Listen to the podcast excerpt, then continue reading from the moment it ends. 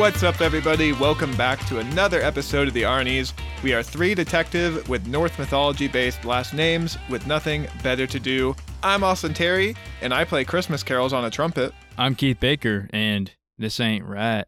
And I'm Matt Johnson, and I actually also store all my snakes in bloody clothing in locked boxes. On today's show, we'll be discussing one of my favorite movies, Prisoners. But before we get to that, Matt, why don't you tell us about our newest bonus series, How Was Loki This Week? It was good. It was our follow up episode, episode number two, and we had a good time breaking it down.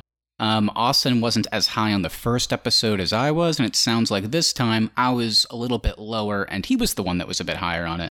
We were without our buddy Keith this time, but Keith will be back this coming week to talk about Loki, so it's all good. Those episodes come out every Wednesday, which means our review can be found on our podcast feed every Friday. And if you're confused, we're of course talking about Loki the bonus series, not Detective Loki in the movie Oh. Prisoners. Yes, very good to bring up. Um, awesome. And yeah, be sure to check those out. And with that, let's get into our main topic for today. We are continuing our ongoing series covering some of our favorite movies. In this series, we each take a turn selecting one of our favorite films, revisit it, and then discuss why we love it so much. This week, it was my turn, and I selected Prisoners. Prisoners was released in 2013. It follows the story of two families in the wake of their daughter's kidnappings. As the investigation ensues, the fathers take matters into their own hands, and a larger conspiracy is revealed. So, why is this one of my favorite movies? Well, I think I come for the mystery and I stay for the performances. Prisoners is a movie that's very aware of the typical crime thriller tropes and turns them on its heads. Every time you think you've figured out the mystery, there's something new thrown at you to cause doubts about what you believe. It's impossible to predict, and it's one of those films where I just notice new things every time I come back to it. It also has standout performances from two of my favorite actors, Jake Gyllenhaal and Hugh Jackman. It's incredibly well shot and very atmospheric. It's also very hard to watch and raises some interesting moral questions throughout. So, boys, Keith, I'm going to go to you first here. I know this was your first time viewing Prisoners. What did you think of your first watch, Keith? Wow, yeah, man. I watched this last night. Going into the first time, I really didn't know what to expect. All I knew from this movie was that it was about two girls getting kidnapped, and that's a, and that Hugh Jackman and Jake Gyllenhaal were in it. That's all I knew. Man, this movie kept me on the edge of my seat the entire time. It was a great thriller. It's a pretty disturbing movie throughout. Uh, I felt really uncomfortable throughout it because just all you know, because you just know all the sick shit that's going on behind the scenes. Highly disturbing, but man, great acting, great cinematography. It was that's all I can say without really spoiling anything. So, yeah, I really liked it. It's high up there for me.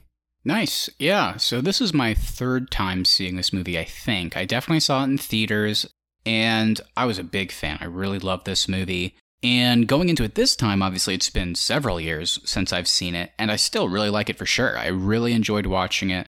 I think the acting is just phenomenal all across the board. Even at the beginning, when it's like the characters are being introduced, and it's like, how are these performances going to be kind of engaging? Because they seem so normal. And then it definitely builds to that point. It's like oh okay i see what everybody was talking about. And the mystery itself i totally agree. It's really pretty compelling. And i love by the end how somehow all of these seemingly random things kind of come together in ways that i would say for the most part make sense and I think that's more than you can say about most movies. It, it always feels like there's just random red herrings thrown in there, and it's like, oh, okay, I get it. But this one in a weird way uses those types of reveals and secrets and just seemingly information that it's like i guess that doesn't matter and then sometimes it's like oh this definitely matters like all of that comes together and it's like wow i can't believe they nailed it like they did my only other thing i would say based on my rewatch perspective is it i have two criticisms. One is and they they kind of tie together in a weird way. One is i think the movie's too long. It's like two and a half hours. And the main reason it bugged me this time is the main thing I would disagree that has been said is on this rewatch, for whatever reason, I don't think there was much interesting stuff when it came to the moral questions that you brought up. For me, I was like, characters seemed a bit more, I don't want to say dumb, but there was actions made by characters that I was just like, I just don't get it. It just doesn't like pass the smell test, if you want to say, for a lot of other actions. And, and that's what happens in movies and TV. Like, there's no doubt about that. But this time I was like, I just don't see why they're doing it. And when we get to spoilers, I'll say what I'm meaning specifically. But there's one pretty huge storyline that by the end is like, oh, it kind of paid off, but not in the way you would think. And it kind of leaves that rest of that storm that happened before. It's like, oh, that character, uh, just weird. So anyway, that's the only thing on a rewatch that I didn't like is that I thought kind of the questions you're supposed to ask didn't seem as interesting. And because there was so much of it, I thought it contributed to a little bit of a bloated movie for me. So just long, but again, that's me nitpicking. I really loved watching it again. I think for the most part, I agree with you guys. Keith, I'm really glad you liked it since this was your first time. I think the only other thing I'll say here is that this movie is certainly like a reason you go to the movie theaters. Like seeing this movie in the theaters at the time was an incredible experience. It was so silent throughout because everybody was on the edge of their seats in my theater, at least. Um, Matt, I, th- I think the only thing I'll disagree with you on is for a thriller movie, it takes a lot of time to develop its characters. And yeah. so I think because we kind of get to know where they all come from, I think the moral questions get really interesting around Hugh Jackman's character. I'm not so so much so around like Terrence Howard or Viola Davis's characters. So I do agree mm-hmm. with you when it comes to Terrence Howard and Viola Davis, Viola Davis, but I think the moral questions around Hugh Jackman still stay pretty interesting by the end of the film. Yeah, we'll talk about it more in spoilers. Uh, okay, so with that, everybody, we're going to roll some segue music. And when we come on back, it'll be time for the movie facts of Prisoners.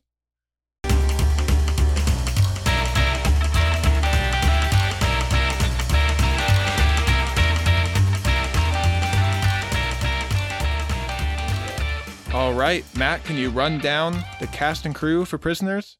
Yes, so Prisoners was, of course, directed by the great Denis Villeneuve, who you probably know from directing a pretty incredible just line of movies here. I mean, whether it's his like first outings um, or his English language movies. I mean, you have Polytechnique, you have Incendies, you have Enemy, Sicario, Arrival, Blade Runner 2049, of course, Prisoners, and the upcoming Dune. I mean, wow, pretty pretty uh, impressive lineup there. And Prisoners was actually his Hollywood debut too. Yes, definitely worth noting. This was his first English language movie.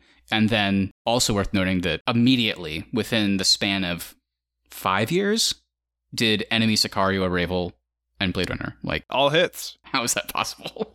Yeah, um, it's it's insane. Yeah, on the on the opposite end of the uh, equation here, we have somebody that's very unimpressive, and I'm not saying in the context of this movie, but in terms of their credits, because I could find almost nothing.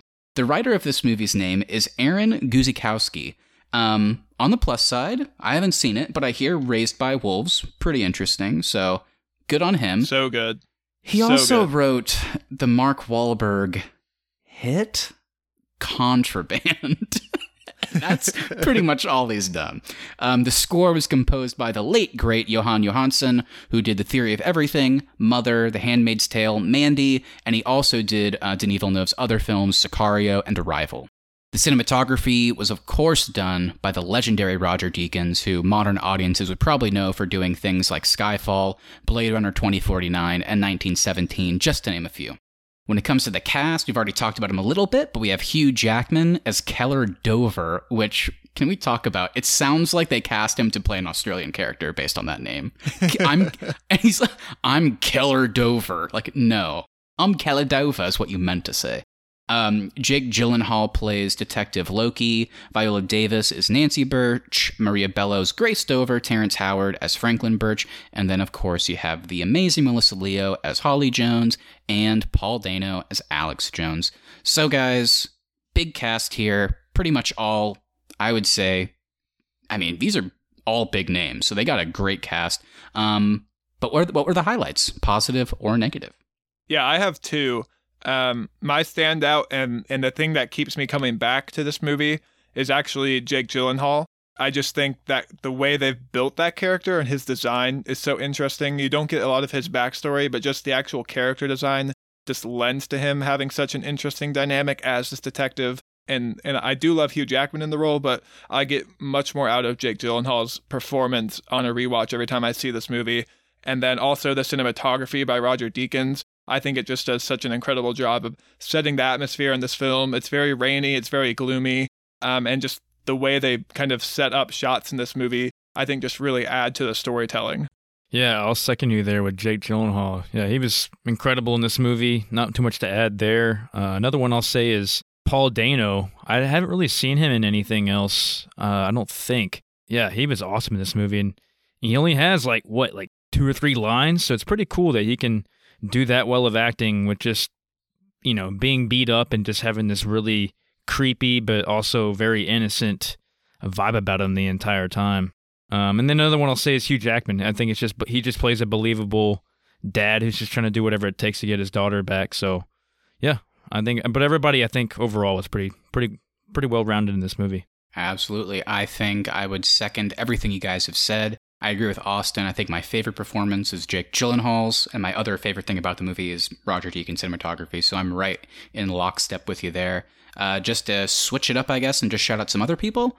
Um, we already talked about them a little bit, and I agree that the characters are kind of weirdly, they seem really huge, and then are kind of left behind in the second half, and that's Terrence Howard and Viola Davis, and even Maria Bello as basically the other family and then the spouse character. Um, I thought they were all fantastic. I just wish we could have gotten a little bit more to those characters or just a little bit more time spent. But, and even Melissa Leo, I mean, everybody did their jobs, whether it's the cast or the crew. I mean, the direction, fantastic. Uh, just, it's a really impressive movie all around. For sure, for sure. Um, only thing I would ask though, can you guys imagine Don Cheadle as Franklin Birch? I mean, I would love to see him in this role. I'm not, I'm not even making a joke. I, I wonder what this movie would look like with Don Cheadle. We got to have Terrence Howard occasionally, guys. I mean, we need to we need to see him on the big screen every once in a while. And you know what? He he did a good job. He had that trumpet. He had those glasses that he would put on and take off constantly. Um, I mean, th- what more can we ask? No, what would have been better for Terrence Howard is if Don Cheadle was cast in this role originally and then replaced by Terrence Howard. That's got to be his goal. That's got to be Terrence Howard's goal for eventually that he wants that to happen. Or if if we want to put Terrence Howard in an interesting uh, plot scenario, what if Don Cheadle was cast as Terrence Howard's son who gets kidnapped? And Terrence Howard has to pretend to care about him. his his two year old his son. yeah, maybe brothers might work. his son. That's funny. That uh, we they should do that honestly. Like they just like pretend it's a Wet Hot American Summer. Like they're the same age, but they're father and son. okay, enough of that cast talk. Keith, I'd love to hear what you found for some fun facts or maybe production nightmares for prisoners. So starting off, uh, Ryan Gosling auditioned for the role of Detective Loki. No. Oh wait, hold on. Sorry. Go ahead. That actually would be good. I was thinking Ryan Reynolds. I was like, no, that'd be terrible. Okay, never mind. Sorry. I gotta I gotta give shout out to my boy Ryan Gosling. He could have done a good job. Okay, Keith, please continue. Uh, supposedly Jake Gyllenhaal and Ryan Gosling are, I guess, Hollywood rivals in the in the fact that they're always auditioning for the same roles. They're pretty similar, like the way they go about their acting and their characters. So I could see them competing for a lot of roles. Yeah. I wonder if they're actually friends in real life or not. I don't know. Anyway, um, Mark Wahlberg and Christian Bale were set to star in the lead roles, with uh, Bryan Singer directing, but the two actors had to make The Fighter instead. I would like to see what Christian Bale looks like in this movie, but uh, Mark Wahlberg in this movie is a big no thank you for me. Where's my daughter? Wait, you said there's an RV? Where? I think we just found a transformer. yeah, where would they have? This would have to have been set in Boston if they cast him. yeah, they would just he can't have shake to change that the script. He can't do it. and so this one kind of goes to what we're going to talk to and dive deep into later. So we don't have to comment too much on this one unless you guys feel like it. But originally, Keller Dover was never discovered by the police at the end. He would have remained a missing person and died. So I thought this fact was kind of weird because I don't think it was really confirmed that he was rescued. It just kind of you just kind of assume it. So that one was kind of interesting to me. That's one of those things where like confirming that he died, I don't really know how that ties in to the themes of the movie, if that makes sense. Like I guess maybe it's like, oh, his penance, even though he saved his daughter, so to speak, is I mean, the penance for what he did, the choices he make is death. I guess there's some symbolism there, but I think leaving it ambiguous is probably the right choice because then you don't have to worry about that too much. Well, I was also reading too that um, according to Aaron Guzikowski, the movie that they made was three hours long instead of two and a half hours. And Yep. so I wonder what that version looks like. Like, I wonder if, if there's more to um, the actual epilogue of this film. Maybe, yeah. yeah maybe. Not sure. Denis Villeneuve uh, wanted prisoners to look pretty realistic, so he and uh, cinematographer Roger Deakins uh, committed themselves to using as much natural light as possible. So if it was raining in a scene, uh, Villeneuve wanted the audience to feel that rain. So Villeneuve and Deakins also decided to use like slow camera movements to just kind of uh, bring up the tension in each scene. Yeah, I love the way they hold the camera on certain shots, and and you just kind of forced to stay in scenes. I feel like longer. The way they use the shots in this movie, you're just stuck kind of sitting with these characters. At one point during the development process, Lee Daniels was interested in directing the movie. He signed on, and he was going to cast Oprah Winfrey to play Holly Jones. Oh, that would have been that would have been shocking. yeah.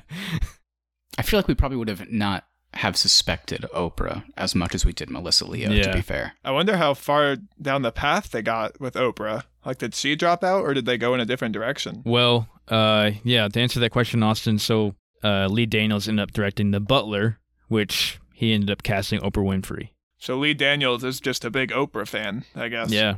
I did watch an interview with Paul Dano. He was kind of talking about the title of the film, and I guess everybody can kind of make up their own theory of why it's called Prisoners.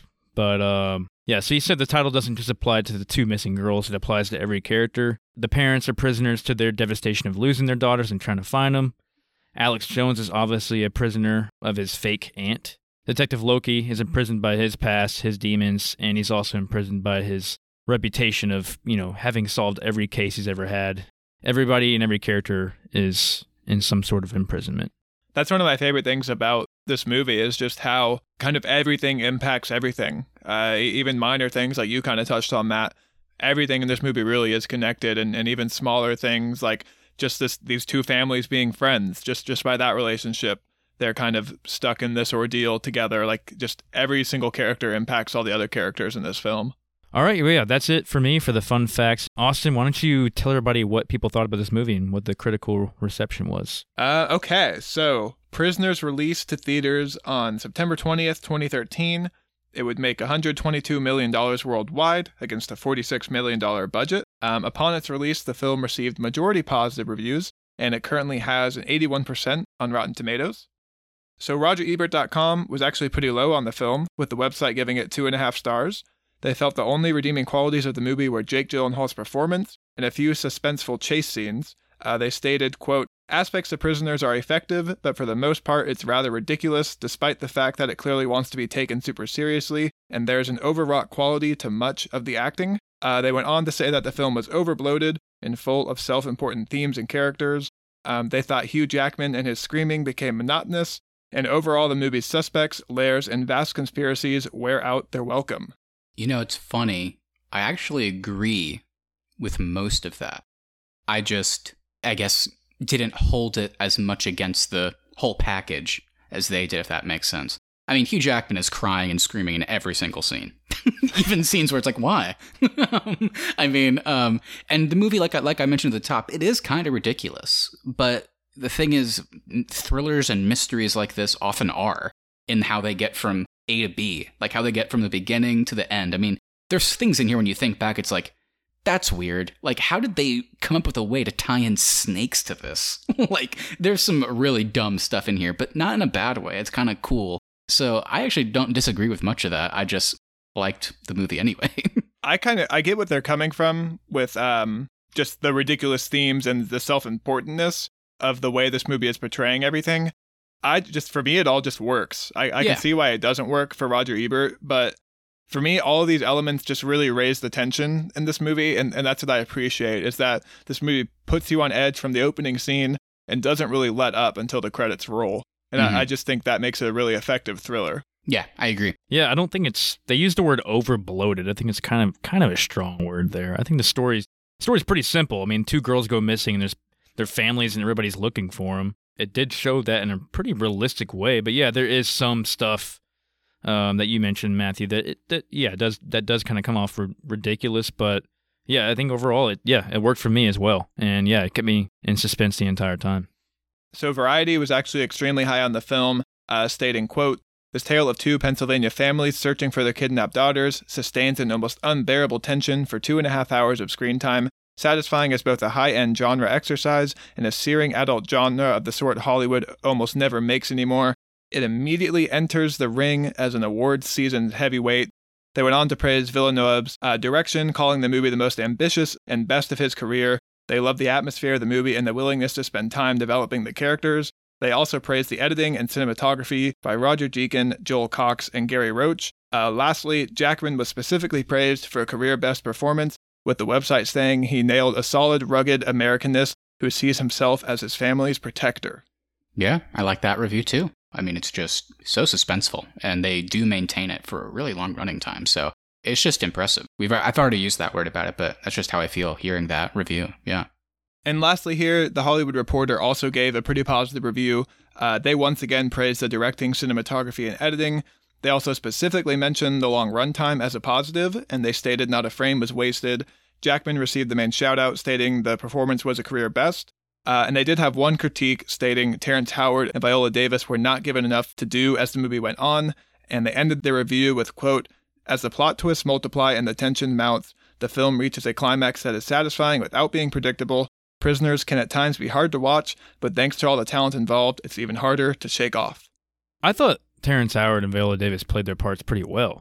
It fit in the story because they were the parents that you know, because Hugh Jackman's character was the like the the guy who was just gonna go against the law and do whatever it takes. But then Terrence Howard and Viola Davis had more trust in the fact that the, that the detectives were to do their jobs, and I think they just played a different sort of parents. I think if it happened in, in real life, there would be two sets of parents, and one set of parents would probably be the more aggressive ones, and then one set of parents would probably be the more trusting ones of the people who are chasing or who are looking for their kids. So I thought it was pretty realistic. Yeah, that's a good take, Keith. I don't think they were critiquing the performances. I, I think they were just critiquing that the screenplay didn't support these actors. Like by the hmm. end of the movie, they really are kind of lost, and it just and it does just kind of become the Hugh Jackman show. That's the part I agree with. I think these characters seem like they're going to be equally important throughout like the entire first half, and then the second half, it's like they're gone in favor of Hugh Jackman and Jake Gyllenhaal. And I think symbolically it kind of works because they get their daughter back, kind of just on a whim. So it's almost like these characters, despite having done some bad things to the Alex Jones character, the fact that they're not letting it, I guess, consume them completely, it's almost like the screenplay rewards them despite the fact that they're not around as much. And then basically, once they get their daughter back, they're kind of that's the end of their story. I get what they're saying. Um, I, again, I would have liked to have seen more of them, but I think the performances were solid, so no issues with them. All right, so guys, let's go ahead now and let's get in to the bulk of our show. Let's do the roundtable discussion.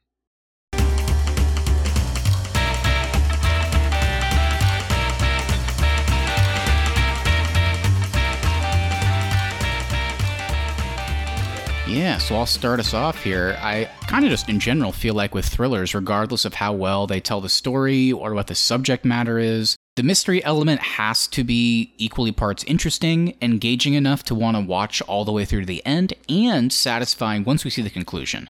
And I feel like all great thrillers meet these to a very high level. And I just wanted to see specifically where Prisoners kind of lands on this scale for you guys. We've talked a lot about how the suspense is great. We were really intrigued by the mystery and all that good stuff. And the conclusions, it seems like we thought it was pretty satisfying.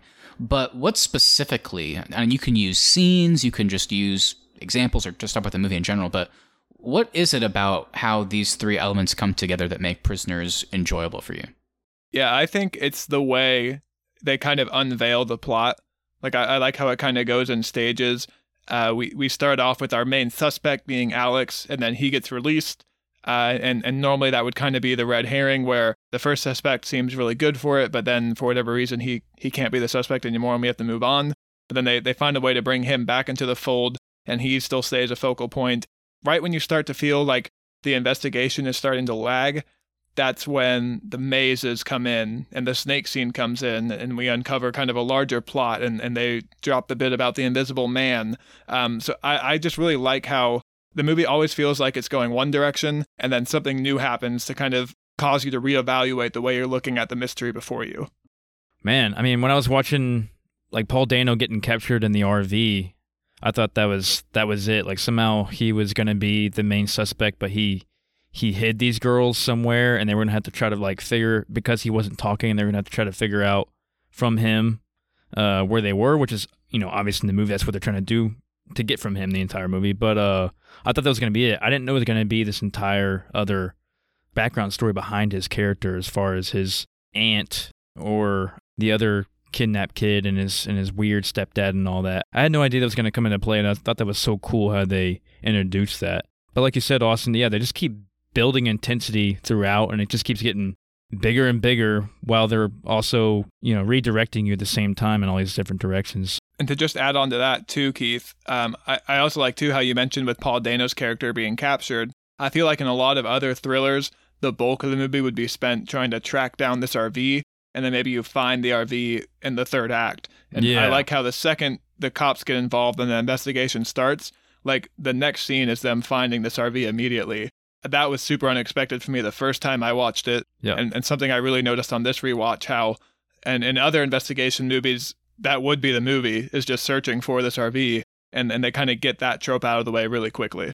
Yeah, I think kind of talking about how these things come together, I think it's also just a great term to use now that I'm thinking about it for this movie's A and B plots. And you guys have already talked about it a little bit, but the fact that there kind of are no real red herrings in this movie, like when you're watching it actively, it seems like almost everything is. It's like, okay, I understand why Detective Loki would want to like look at the pedophile list and go knock on doors because two young girls got kidnapped. Like, okay, that that that makes sense.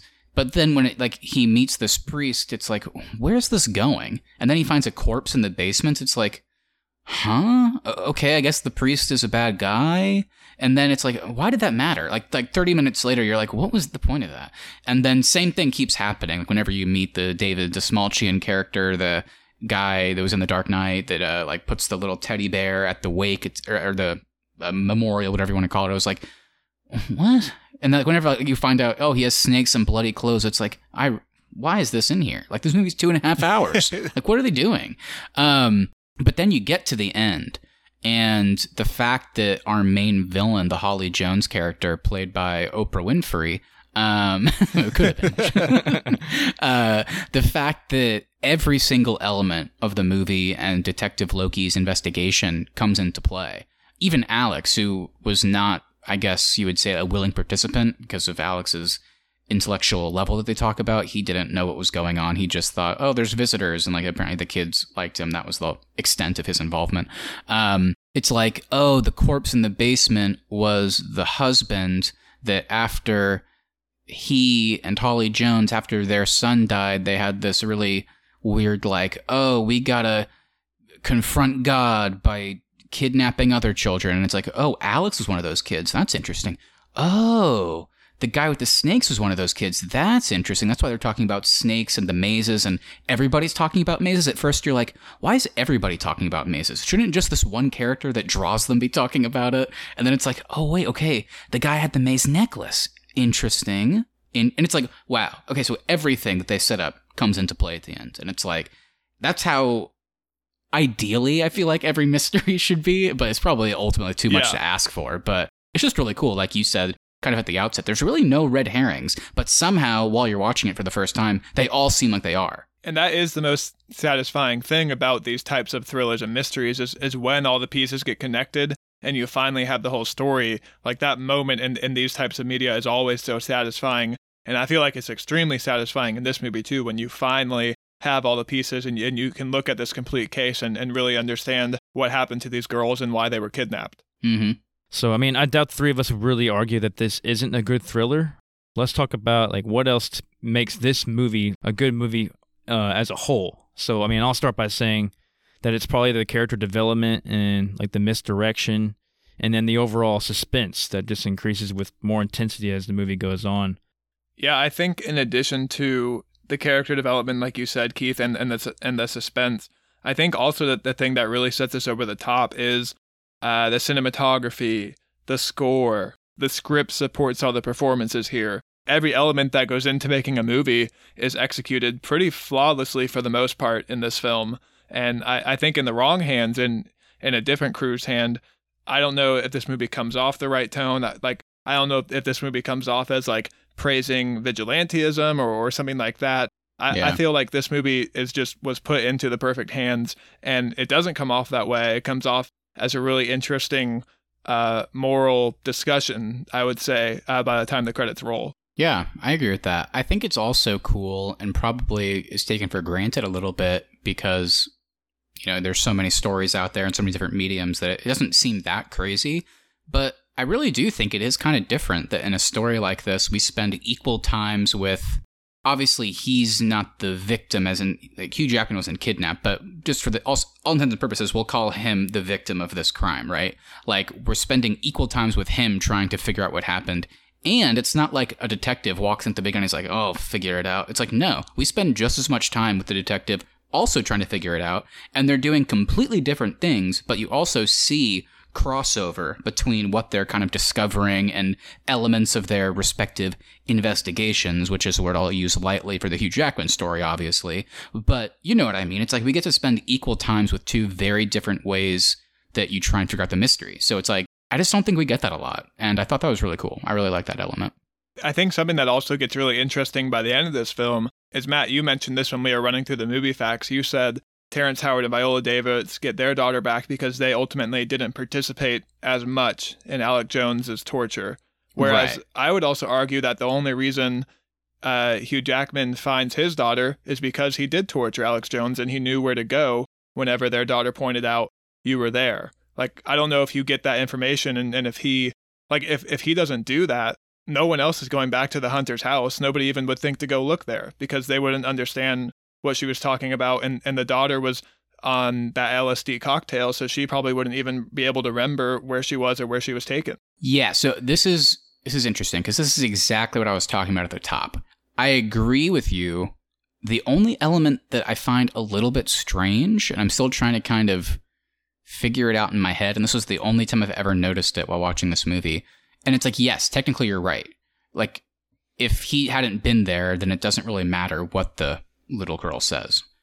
But at the same time, they already set up really early in the movie, even before he tortured Alex, you know, he, he, he attacked him outside whenever he was released. And he met Holly Jones. He knows the guy's name, Alex Jones.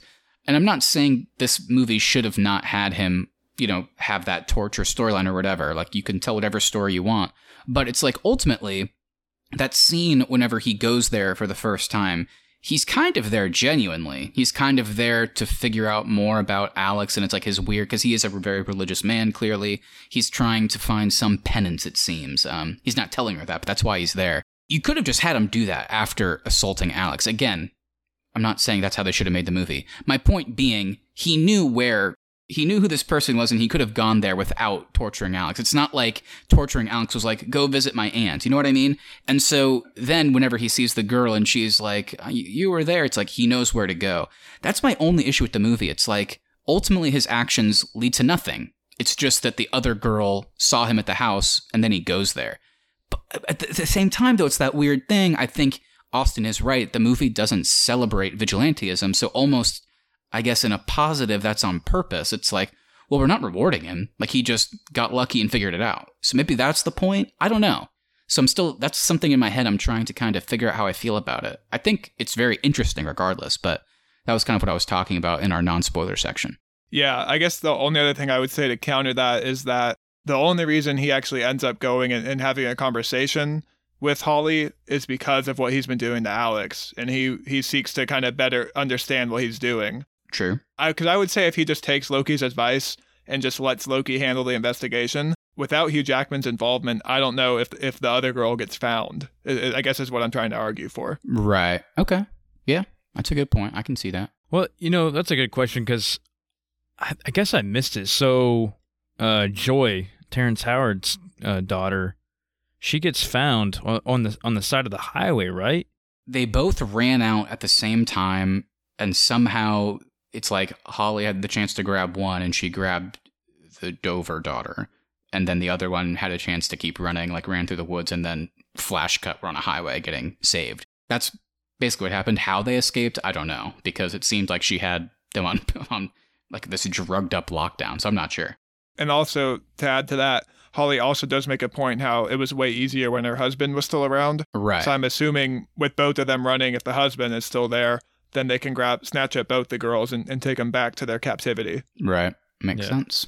Yeah, I think I've already mentioned it several times, but I'll mention it one more time. Yeah, this this movie just had my heart racing throughout. I mean, I guess it's because my first time watching it, I had no idea what to expect. It being a rewatch for you guys, does it still stand strong in that regard of keeping you hooked and engaged, or is it has that kind of gone away now that you're rewatching it, or uh, do you agree that it was that it was like that on your first viewing? What's it still stand for you as far as like the suspense goes? Yeah, kind of like I touched on at the top the theater experience for this movie was just incredible. Um, it's it's it's one of the few movies I can look back on and like actually remember what it felt like to be in the theaters for this film. Um, as for the rewatch question, Keith, I think this is a movie I've rewatched I think three or four times now, but with really long breaks in between. So every time I've come back to this movie, it's always kept me engaged and, and kept my heart up.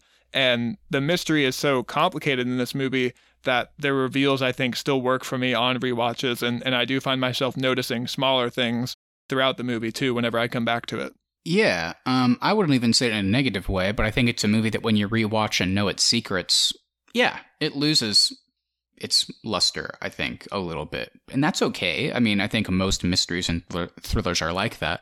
That being said, you still have all these great performances that you can watch and appreciate. You still get to watch all the pieces of the puzzle come together, which is still cool.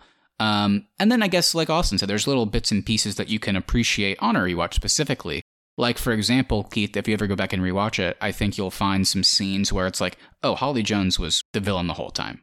Like, there's little lines of dialogue she has talking about snakes and accidents and just children in general where it's like, oh, like it's obviously her. Um, Even when she's signing Alex out at the police station, she's saying, write your full name, make sure you write your full name, trying to get him to write that Alex name that they give him instead of his um, his real name from being an abductor. Yeah. So yeah, that was really that was really interesting as well. So yeah, when you when you go back and watch it and know everything's going to happen, sure, that's another maybe example of why the movie feels a little bit long for me. It's like okay, you know, I'm rewatching this movie. It's two and a half hours. I already know how it ends. Does it still hold up? And the answer is yes, because of all the great stuff we've talked about. It's just, I, I guess the best thing I can say is I was surprised at how much I was still hooked this time because I knew it was going to happen, but watching it all come together is my favorite part about this movie. Even too, Keith, whenever Alex has that first confrontation with uh, Keller and he says they only cried when I left them, that line I think holds more meaning whenever you learn that Alex literally was just he has he really does have the IQ of a 10 year old and so he thought they just wanted to play on the RV and then whenever they get left with his aunt is when they actually started crying and became scared because that's when they actually realized they were in danger. All these little things that seem like they're red herrings to throw you off the scent, it all comes back into the overall plot mm-hmm. and makes sense and some things hold more weight once you understand everything.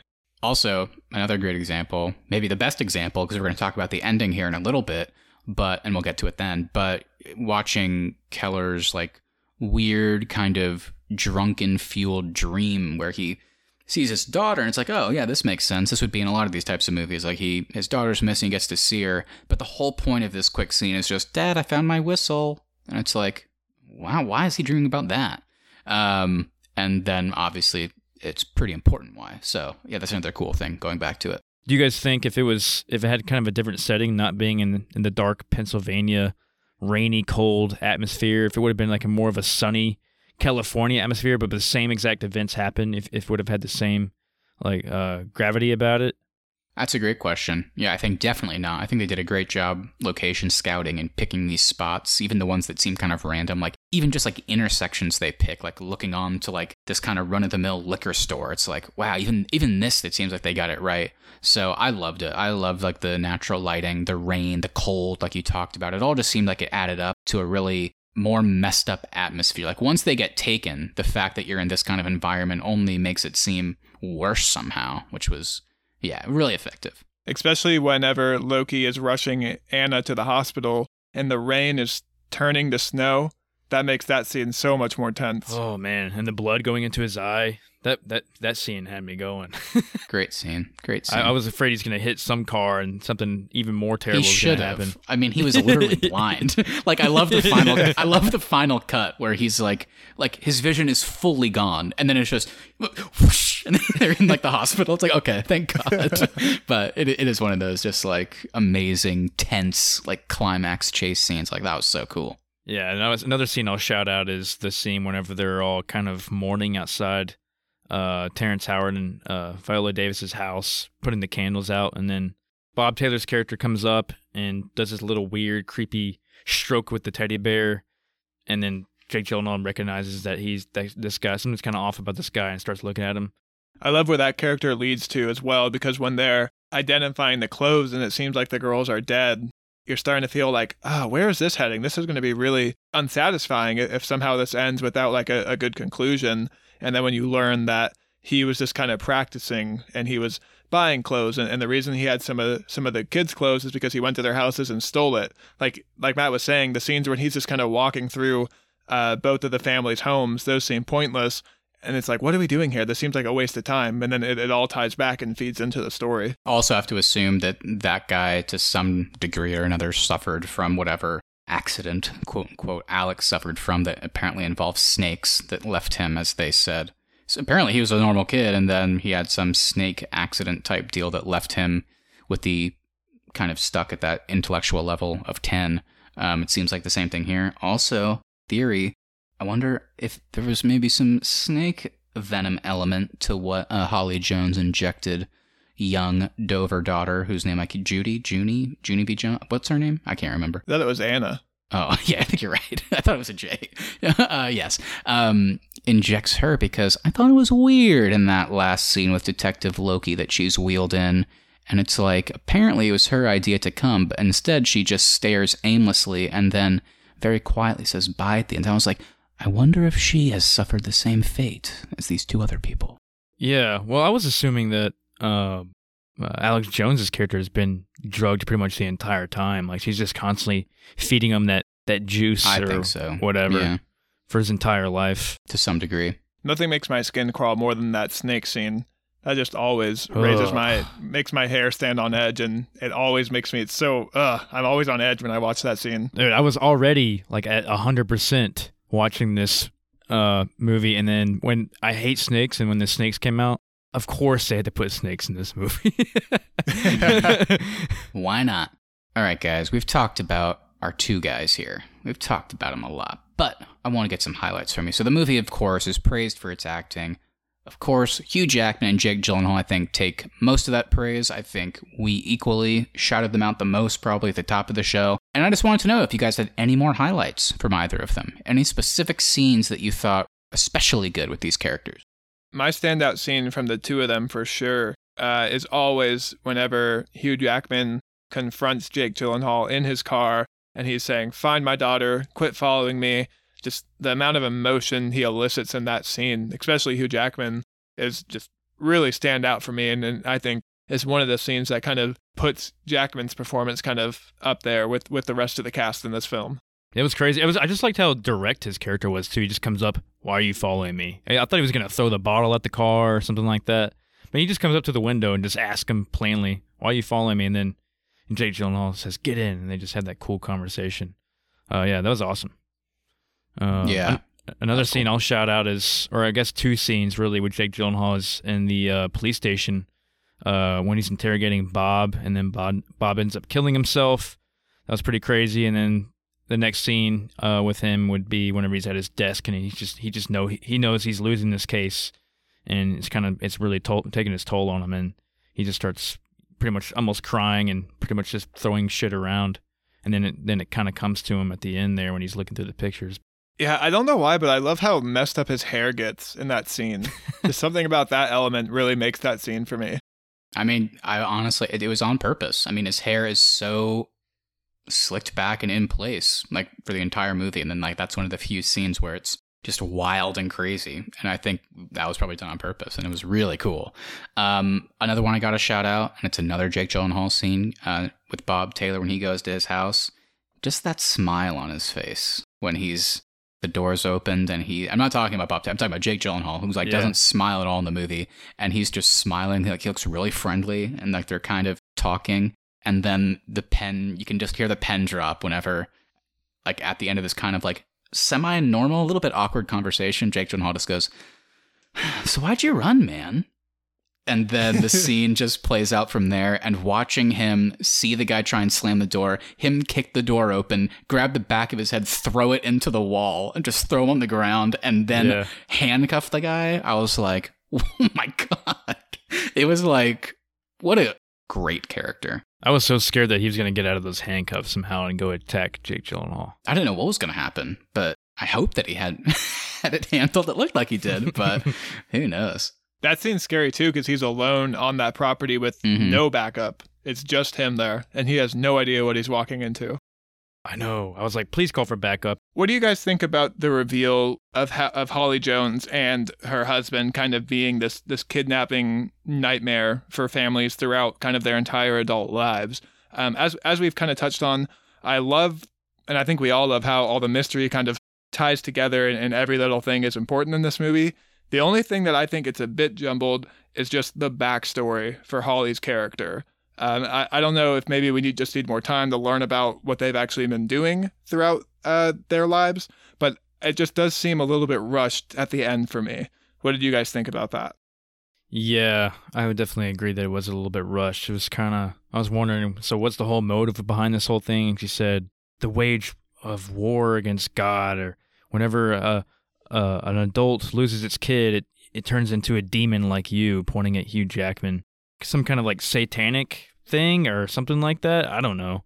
Yeah, it's funny because um, the religious aspect of the story is the really the only one that I don't like. I think in terms of the reveal and how the husband tied into it and how oh that corpse we saw earlier is the husband and he used to be partners with Holly and they like did this together like all of that and kind of Holly's backstory I found really interesting and, and pretty compelling and kind of in line with the story.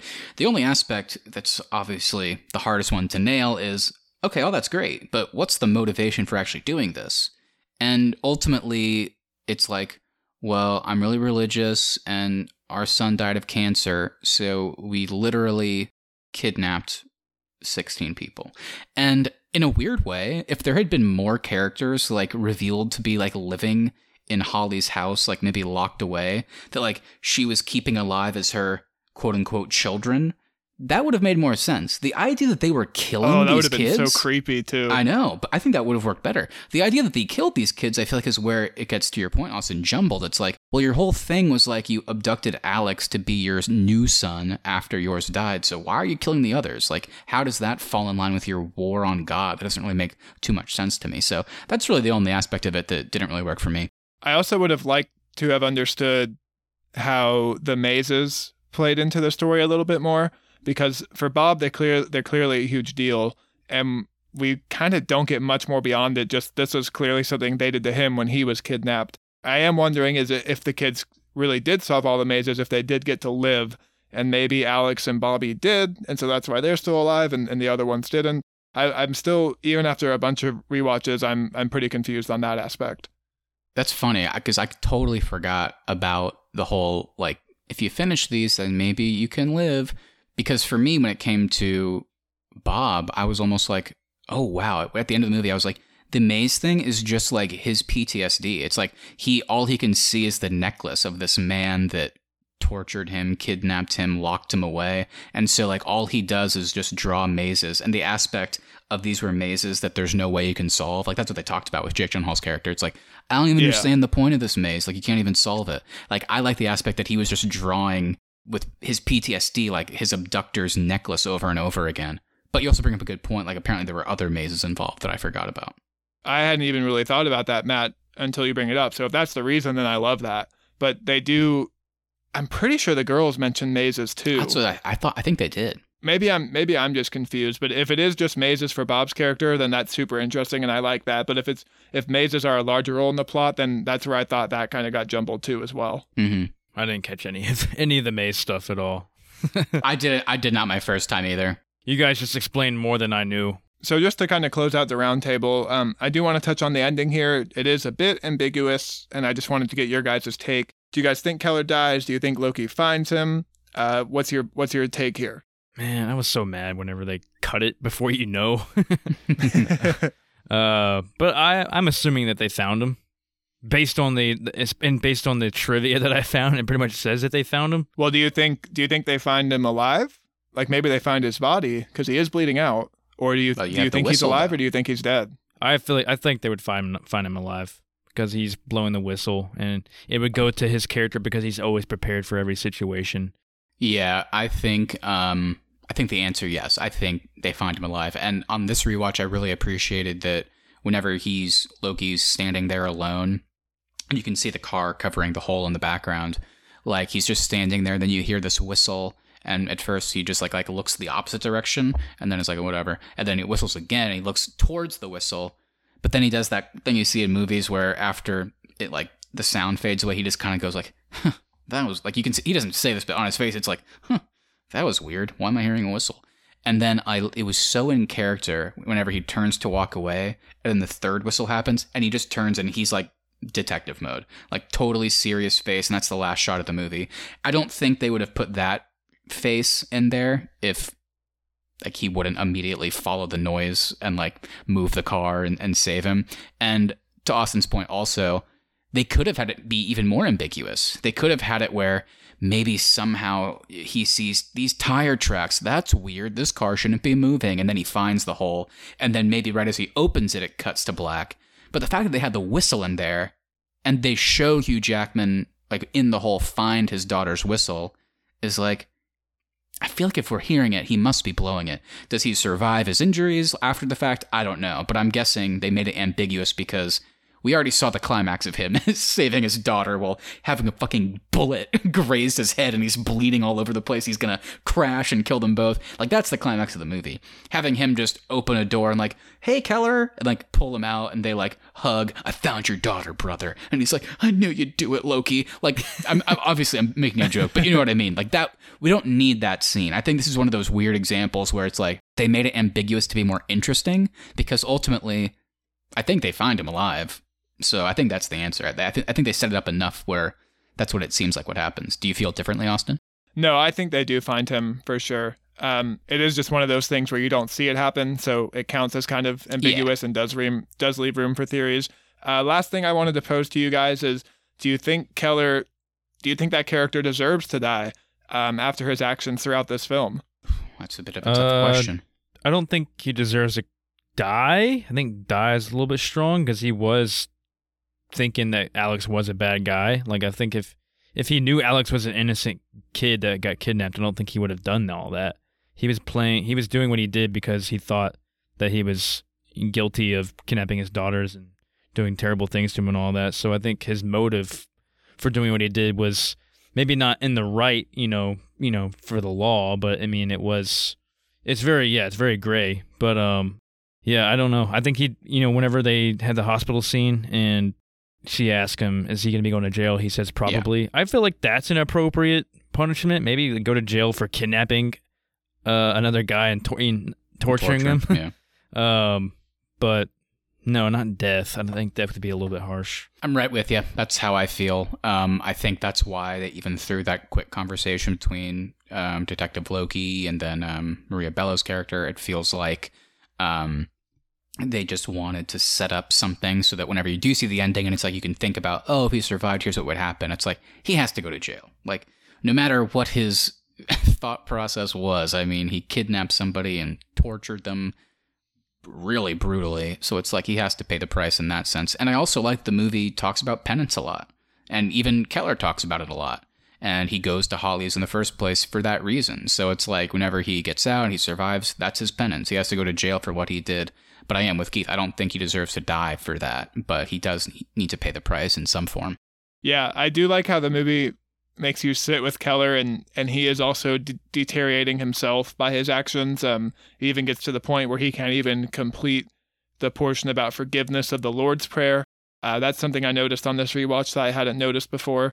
He is a religious man, and, and his relationship with God is deteriorating too because of his actions. So I found that pretty interesting on a rewatch. I'm kind of with Matt though. I don't love all of the religious overtones in this movie, but for the Keller character, I found more interesting this Yeah. time around.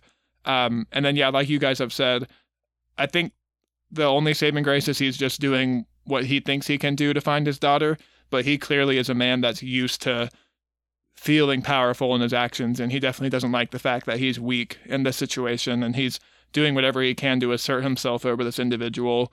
Um, so on, on this rewatch for me, I definitely noticed kind of how I guess helpless Keller seems in this movie, and and his immediate just um, move to resort to torture really just feels like this this man just grasping at whatever he can to make himself feel in control. Doesn't take him very long to do it. I mean, basically, it's just Alex getting released, and he kidnaps and tortures him. I mean, that's all it took. So, Um, okay, so that's our discussion on Prisoners. I think we would all recommend checking this one out if you haven't seen it. Like I've said, this is one of my favorite thrillers of the past decade. And uh, guys, before we get out of here today, we do, of course, need to do the Arnie's Podcast Awards. If you're new this week, this is a segment where we give an award to anything in this episode. Keith always starts us off. Keith, what is your award today? Yeah, my award today will be the Best Oprah Winfrey Dodge Award, and that goes to Miss Viola Davis for helping us dodge Miss Oprah Winfrey in this no, movie. Melissa Leo. Melissa Leo. Huh? The killer. The killer. Oprah Winfrey was going to be the killer. The abductor. Oprah Winfrey was going to play her? That's what you told us. yeah. she was going to be the big bad. Okay, well, the Best Oprah Winfrey Dodge Award goes to Melissa Leo Nice. for helping us dodge Miss Oprah Winfrey. I don't know if she could have played the character as well. Would have been interesting to see Oprah in that role. Release the Winfrey cut. Release the Winfrey cut. My award today is the Come On, Give Him Some Funding Award. Guys, the marching band at this school is still wearing uniforms from when Keller and Franklin were still in high school. Give 'em some funding, get them some new high school uniforms from that throwaway conversation at Thanksgiving dinner. All right, guys. So I have an award here, and it's kind of a tricky one to phrase. So I guess this might be a first, but I'm just going to simply call this one the Genuine Question Award. Are detectives really allowed to have hair like that? like, can you have hair that long as a detective? I always think about like going into restaurants in the bathroom and like seeing those signs, you know, that it's like, gotta have your fingernails this short, gotta have your hair this short. I'm like, do detectives have those? I guess not, but I've never seen a detective with hair like this. Can they wear Freemason rings to work too? What was that? Yeah, what was that? what was he wearing? He has like a huge like sundial tattoo on his neck. We need the Detective Loki um, prequel series, which I guess maybe we'll get on Disney Plus. I did see that. I did see that in the trivia that he was wearing a, a, uh Freemason ring, but then it said nothing after that. So I was like, "Oh, thanks for the backstory on yeah, I that." was like, yeah, I saw it. Alrighty. Well, congrats to our recipients this week. And everybody, thank you so much for listening. Uh, if you've enjoyed this episode, please make sure you follow us uh, on your preferred podcasting app of choice. Uh, we really do appreciate that. And that also helps you make sure you never miss any of our upcoming content. Also, if you wouldn't mind sharing us with a friend, that really is the best way to help us continue to grow the show. Uh, at the Arnies is our social, and the Arnies.media is the website. We'll be back next week as we come back to Matt to close out this Our Favorite Movies series. Matt, are you ready to reveal what we will be covering next week? Yes, I am. So, on this series, we've talked about now Cloud Atlas, a science fiction film. We've talked about Hell or High Water, a western slash drama, you know, kind of like a standard drama, if you want to call it that. And now we've talked about Prisoners, which covers the mystery slash thriller side of the equation. So, my friends, we have so many more genres to cover, and I'm happy to announce that we're about to get in to the action adventure side of things, and it's time to talk about the late 90s classic, the movie that never quits, the movie that, in my opinion, if you didn't have this movie, would you get stuff like Batman Begins or Casino Royale? I don't know. My friends, it is time to talk about The Mask of Zorro. oh hell oh yeah! my god. You mentioned this last week to us. I thought you were joking, but you were serious. We're doing it for real. We're doing it. My brother, I mean, my amigo Antonio Banderas is coming Oh, back. Oh, yeah, he's back. So, beyond that, we have tons of other exciting content coming up soon. Of course, we have our ongoing bonus series where we cover each and every episode of Loki when they come out on Disney Plus. Those episodes release every Wednesday, which means we will be putting out our thoughts each and every Friday until that series closes out. So, keep an eye out for that. Besides the closure of our favorite movies series round one, we also are bringing back the brackets very, very soon, my friends. So keep an eye out for that. This time we'll be breaking down what is the best comedy of all time? Uh, but yeah, check us out on Instagram at the Arnies. Feel free to direct message us your thoughts on this episode and upcoming episodes. Like Matt mentioned, go back and watch Hell or High Water from my favorite movie. And yeah, look forward to The Mask of Zorro. And yeah, go watch Loki. We just covered the first two episodes, and those will release every Friday. So I'm excited to get back into that next week. All right, everybody. Have a great week, and we'll talk to you soon. See ya. See ya.